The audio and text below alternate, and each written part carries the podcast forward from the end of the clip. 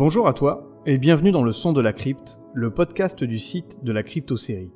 Ici, tu trouveras des versions audio des articles présents sur le site. Il s'adresse aux détracteurs de l'écrit et à tous les fans de séries télévisées dont la production est terminée ou pas tout à fait. Pour ce dixième épisode, je t'invite à fêter l'été en ma compagnie. Alors prépare tes lunettes de soleil, ton plus beau maillot de bain et fais péter la crème solaire. Tu peux d'ores et déjà retrouver l'actualité et toutes les infos de la crypte en version écrite sur le site www.cryptosérie.fr et en version audio sur YouTube, Deezer, Spotify et autres plateformes de podcast. Allez, c'est parti pour ce nouvel épisode intitulé Plage, décolleté et scénario de merde. Vive les séries des années 90.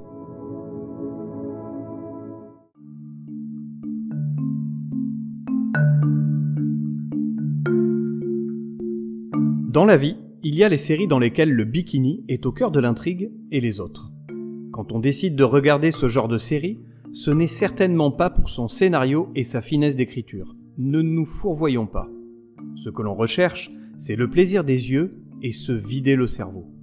Et ça tombe bien, car dans les 5 séries que je vais te présenter, place au maillot 2 pièces XXS, aux gros pectoraux et aux histoires qui tiennent sur une étiquette de vache kiri.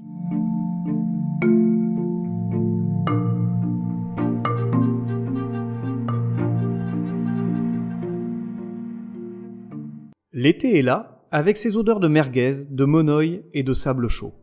Pour se mettre dans l'ambiance, rien de tel que de s'écouter une petite merguez partie signée les musclés. C'est la merguez, merguez party.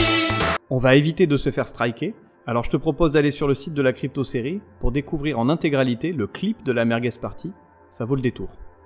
Donc, après ce petit interlude musical, entrons dans le vif du sujet et découvrons ensemble des séries dans lesquelles nos héros ont la raie des fesses pleine de sable. Voici donc plusieurs séries où le bronzage et le physique pulpeux et athlétique de nos héros et héroïnes n'est qu'un subterfuge pour nous détourner de la triste réalité suivante. Ces séries sont bien des séries de merde. Commençons par Alerte à Malibu. Quand on parle de plage et de décolleté, il est très difficile de ne pas mentionner la reine des séries du genre, la bien nommée Alerte à Malibu. Alors, attention, je ne dis pas qu'elle est à l'origine des séries où sable, océan et maillot de bain se croisent. Il y en a eu bien d'autres avant elle. En remontant dans le temps, plus précisément en 1964, on tombe nez à nez avec la série L'île aux naufragés. Dans les années 70, on peut citer les Robinson suisses ou encore Deux ans de vacances. Ici, on est bien loin des standards siliconés imposés par Alerte à Malibu quelques décennies plus tard. Mais cette odeur d'embrun était déjà bien présente. Bref, tu l'auras compris, les séries qui se déroulent en bord de mer, il y en a quelques-unes et ça remonte à plusieurs années. Il reste toutefois qu'Alerte à Malibu s'est un peu démarqué en lançant une sorte de mode. Une mode du mauvais goût. Il faut dire que la série présente quelque chose que j'aborde tout particulièrement, le culte du corps. Évidemment, il est important de prendre soin de soi et de son corps, de bouger, de manger sain. Je suis d'ailleurs le premier à mettre un champignon dans ma pizza aux 7 fromages. Comment ça, tu ne connais pas la pizza aux 7 fromages? Pizza. We like pizza. Get out. Alors c'est très simple. Il te faut de l'emmental, de l'édame, du chèvre, du bleu d'Auvergne, du Saint-Mont des Alpes, un peu de Saint-Nectaire, le tout saupoudré de 18 grosses poignées de gruyère, bien entendu une basse tomate, quelques cornichons, des échalotes, des olives, Attends, je crois que je m'égare. Donc, le culte du corps. Oui, à mon âge avancé, Alerte à Malibu me dérange. Gamin, la série me faisait fantasmer. Je rêvais d'être aussi charismatique, ouais non, baraqué, que David Charvet. Stay? Alors toi, ta gueule, et oui, casse-toi, Charvet. En attendant, oui, avoir le corps de David Charvet m'aurait bien plu, pour éventuellement choper des nanas aussi bien fichues que nos amis en maillot de bain une pièce rouge. Bon, c'est très bien que des fictions nous fassent rêver, on a besoin de fantasmer, mais de là à mettre les femmes les plus pulpeuses et sensuelles des States en maîtres nageuses, il faut sérieusement être con. Il ne faut pas s'étonner qu'à chaque épisode, il y ait douze crétins qui tentent de se noyer, tout ça pour se faire remonter à la surface, la tête bien calée entre les seins plastifiés de Pamela. Et oui, je réduis délibérément le scénario de la série à ça. Car Entre les histoires peu palpitantes de l'ado en crise, tu sais Obi, le fils de Mitch Buchanan, ou les histoires ultra moralisatrices, l'écriture ne volait pas très haut. Et toutes ces petites morales puritaines qui parsèment la série sont à gerber. On a compris, la drogue c'est mal, le vol c'est mal, tricher c'est mal, l'alcool c'est mal, être vilain c'est mal, le mal c'est mal, et franchement, se fumer un bon gros pétard entre potes, ce n'est peut-être pas pire que d'écrire une série dont la vacuité des dialogues est d'une renommée internationale, ou de réaliser une série uniquement pour sexualiser des personnages. Et c'est le mec qui, ado, avait un poster de Pamela Anderson en maillot de bain rouge dans sa chambre qui dit ça. Désolé. Quoi qu'il en soit, Alerte à Malibu a marqué toute une génération. Et certainement pas pour les bonnes raisons. Si tu n'as pas grandi dans les années 90, tu es passé à côté de quelque chose. Il n'est jamais trop tard pour parfaire sa culture de sériephile. Donc fonce découvrir cette série hors norme en termes de bonnet et viens me dire tout le mal que tu en penses. Passons à la série suivante avec Agence Acapulco. Agence Acapulco suit les aventures d'Ashley et Mike, respectivement anciennes membres du MI6 et anciens membres de la CIA. Ensemble, ils ont monté l'agence HEAT, H-E-A-T, Hemisphere Emergency Action Team, une agence secrète spécialisée dans la lutte contre le terrorisme. Ils interviennent principalement dans les Caraïbes, mais également dans le monde entier, en se faisant passer pour une agence de mannequins. Ma foi, le pitch partait bien. Malheureusement, il a fallu que Jean Kevin vienne mettre son grain de sable dans le scénario. Imagine un peu la réunion de lancement de ce projet de série. Euh, la chaîne me fait confiance pour ce nouveau projet. J'ai décidé d'aborder la question du terrorisme. C'est une bonne idée, Max. Tu es le créateur de la série. Je te suis à 100%. Super, merci pour ta confiance, Brandon. On va l'aborder d'une manière originale, à travers le regard de deux anciens agents secrets travaillant pour des pays différents. On touchera ainsi des problématiques géopolitiques et on obtiendra un regard croisé sur un monde en plein changement. C'est une bonne idée, Max. Tu es le créateur de la série. Je te suis à 100%. Max, Brandon, avant d'aller plus loin, je vous présente Jean Kevin, le fils du directeur de la chaîne. JK, il veut qu'on l'appelle ainsi. Il a une idée pour la série et je pense, enfin son papa pense, euh, suggère, insiste pour qu'on l'intègre au scénario. Salut les amis, moi c'est JK. Mon idée elle est simple. On garde les agents secrets et leur super agence secrète, mais en fait, pour pas que les méchants découvrent que leur agence est secrète, ils la font passer pour une agence de mannequins. Et là, bim, ni vu ni connu, on aura de l'action et en plus des meufs en maillot de bain à chaque scène.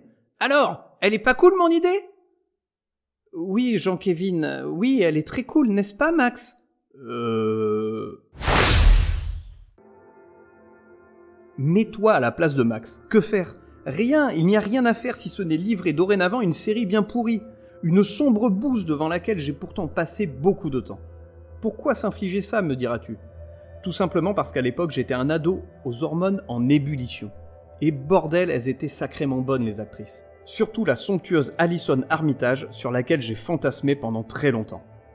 Finalement, Jean-Kévin avait raison depuis le début. Des flingues, des explosions et des meufs en bikini, rien de mieux.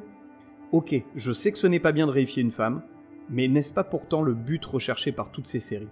Elles s'en foutent complètement de leur scénario. Le temps d'écriture des scénaristes devait se découper de la sorte. 20% d'écriture de l'épisode, 80% comment habiller les personnages pour les rendre les plus sexy possibles. Tu me trouves peut-être un peu dur avec la série, pour autant d'autres le sont bien plus. Il suffit de lire la critique de la série trouvée sur Allociné, et c'est signé un internaute qui s'appelle Fabulof. Une série complètement nulle. Je mets quand même deux étoiles en l'honneur de la charismatique Alison Armitage. Une étoile pour chaque saint. Elle a une réelle personnalité. Dommage qu'on ne lui donne pas sa chance au cinéma. Merci à toi, Fabulof, pour ce témoignage plein de profondeur. Avec deux saisons, Agence Acapulco n'aura pas laissé une trace impérissable dans le paysage des séries télévisées. On se souviendra juste d'Alison Armitage, et aussi de Fabio. Un rôle sur mesure qui doit rendre fébrile notre cher Savin. Si tu ne connais pas Savin et que tu aimes les jeux vidéo, fonce voir sa chaîne YouTube, tu vas bien te marrer. Passons à présent à la troisième série, avec Caraïbes Offshore. Caraïbes Offshore, Thunder in Paradise en VO, suit les aventures de deux ex-Navy SEALs, Randolph G. Spencer, dit Hurricane, et Martin Brubaker. Les deux amis ont fabriqué un bateau surpuissant baptisé Tonnerre. Doté de ce bolide des mers, ils travaillent en tant que mercenaires et font la justice sur la côte de la Floride. Mes souvenirs de Caraïbes Offshore sont très vagues, sans jeu de mots avec l'univers maritime. Là encore, j'étais jeune quand j'ai découvert la série sur M6. Qui dit jeune dit impressionnable, d'autant plus que le personnage principal est Hulk Hogan. Dans les années 90, ce mec était une légende du catch. Donc, le retrouver dans une série où ça pue la testostérone à plein nez, c'est le panard total quand t'as 12 ans. En résumé, ça va vite, ça castagne, il y a des biscottos, il y a des meufs en petite tenue, bref, le paradis pour tout jeune ado en pleine puberté. Et du coup, avec du recul, ça donne quoi Caraïbes Offshore? Bah c'est un nanar. Soyons honnêtes, la série est vraiment proche du nanar. C'est surjoué, ça tente de se prendre au sérieux, et c'est franchement très mauvais. Néanmoins, en ayant ça bien en tête, la série peut s'avérer fun à regarder entre potes. En mode, on bouffe de l'action pendant 22 épisodes, on boit des bières et on se marre un bon coup. Pour le plaisir des yeux, je te renvoie sur le site de la crypto-série. Tu y trouveras le générique de la série. C'est un condensé parfait de ce qui se faisait de mieux dans les années 90.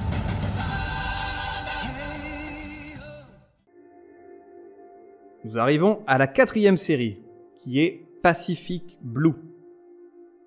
Une plage, des policiers, des vélos. Des policiers en vélo qui mènent des enquêtes à la plage. Je ne sais pas si on a touché le fond, mais Jacques Mayol, ne bouge pas, on arrive. Pacific Blue est une série américaine diffusée à la fin des années 90. En France, on a pu la découvrir le dimanche sur TF1. Elle est un spin-off d'Alerte à Malibu, ce qui n'est en rien un gage de qualité, mais plutôt l'assurance de retrouver en son sein des mecs bodybuildés, des petits culs sur la plage et une performance d'acteur digne des plus grands. Ou pas. Donc ici, on enchaîne les clichés. Les mecs sont beaux et musclés, les nanas ont des poitrines exponentielles, et tout le monde est bronzé.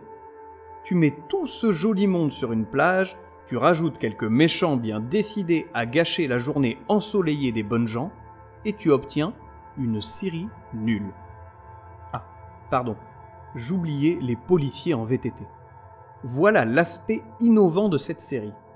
Pacific Blue est une série policière avec des flics en VTT. Mais pas n'importe quel flic. Ces flics-là, tu ne peux pas leur échapper. Que tu sois à pied, en roller, en voiture, en moto, en bus ou en hélicoptère, les mecs en ont sous le pied. Ils ont un sacré coup de pédale. Lance Armstrong, agrippe-toi à ta selle, car à ces flics-là, rien ne peut leur échapper. À l'inverse des séries mentionnées précédemment, je n'ai pas vraiment regardé Pacific Blue. Peut-être seulement deux ou trois épisodes.